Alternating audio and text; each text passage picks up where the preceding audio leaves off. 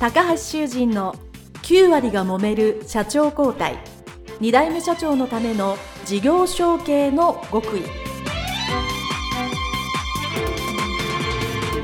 この番組は2代目社長専門経営コンサルタント高橋修人が経営に悩んでいる2代目社長やこれから社長になる後継者に向けて経営力を伸ばし会社を引っ張れるリーダーシップを身につけるための番組です。これまで数百社をコンサルティングした実績から2代目社長ならではの悩みを知りその解決のための独自理論によって2代目社長もまた従業員も幸せに仕事ができることを目指した内容です。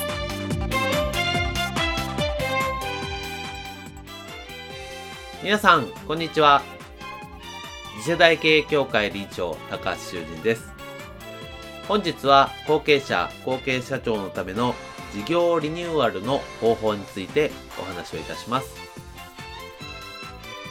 後継者後継社長の方はですね必ず皆さんですね何か新しい事業まあ何か新しい製品でもサービスでもいいですけど何かやらなきゃというのをですね常に考えられるわけですね。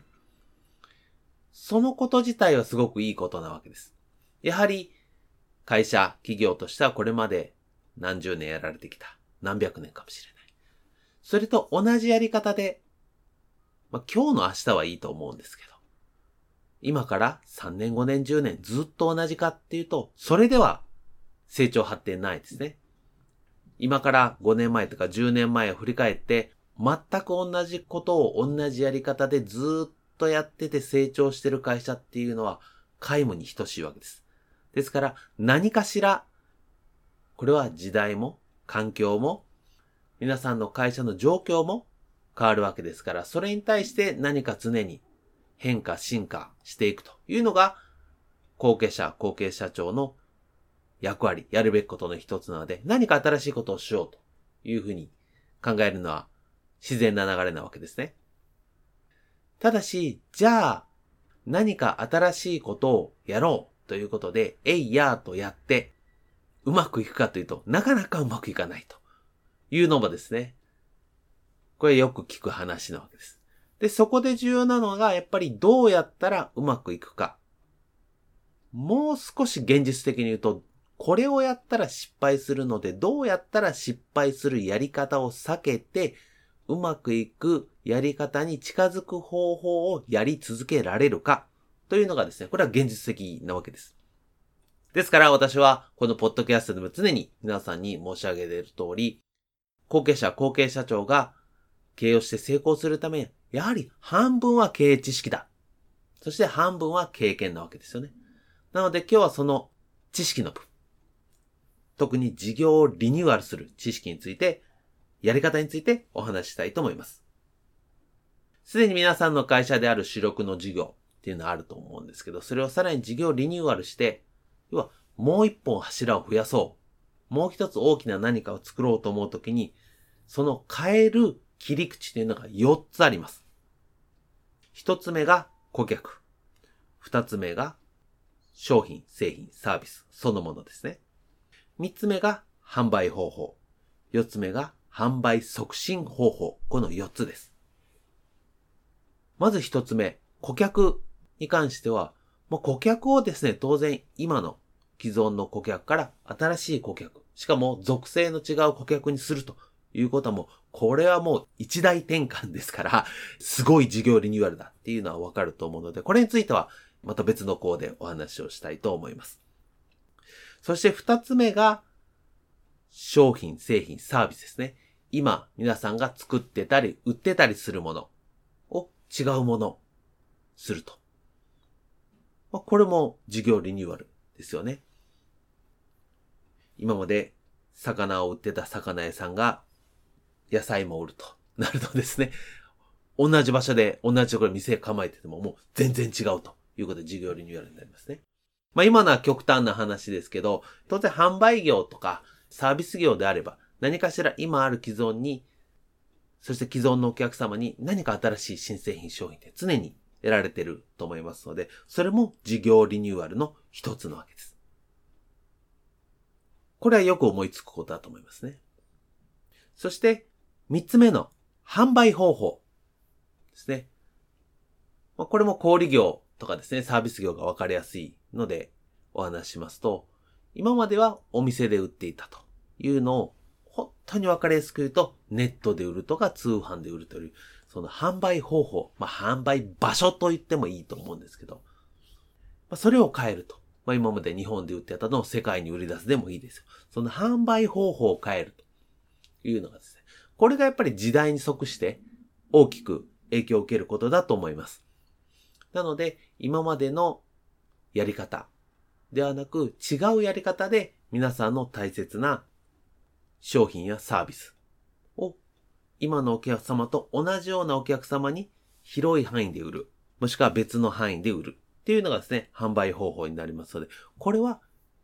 よくよく考えられて実践されていることだと思います。そして、四つ目が販売促進方法ですね。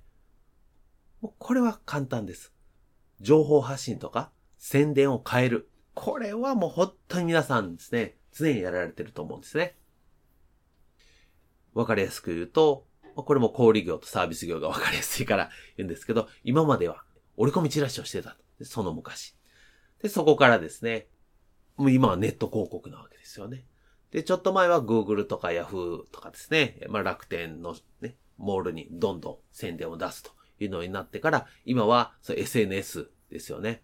インスタとか TikTok で情報、まあ宣伝じゃないけど情報を流すということによって、そこから購買につながるということで、新しい販売促進方法、まあ宣伝の方法ってこれも常に常に皆さんやってられると思うんですね。で、今言った順番ですね。顧客、商品サービス、販売方法、販売促進方法。この上に行くほど、最初の1番目の顧客を変えるとも劇的に変わりますね。で、逆に4番の販売促進方法っていうのは、これいろいろ手が打てるので、よく変えれます。なので、大々的に変えるか、ちょっとだけ変えるかっていうのがですね、非常に重要なわけです。で、大切なことは、この顧客、商品サービスそのもの、販売方法、販売促進方法を一気に全部変えないことですね。一つずつ変える。もしくは一つだけ変える。お客様は一緒、商品サービスは一緒、販売方法は一緒なんだけど反則だけですね。それもさらに細かくですね。SNS で今までインスタやってないからインスタだけ増やすとか。別にあの、折り込みチラシでもいいですよ。折り込みチラシを今まで近隣だけだったのを、え近隣の隣の地域に、じゃあ今月は折り込みしてみよう。でも全然いいと思います。何か一つずつ、それも1ヶ月とか2ヶ月で、一つずつ変えて、その反応や成果を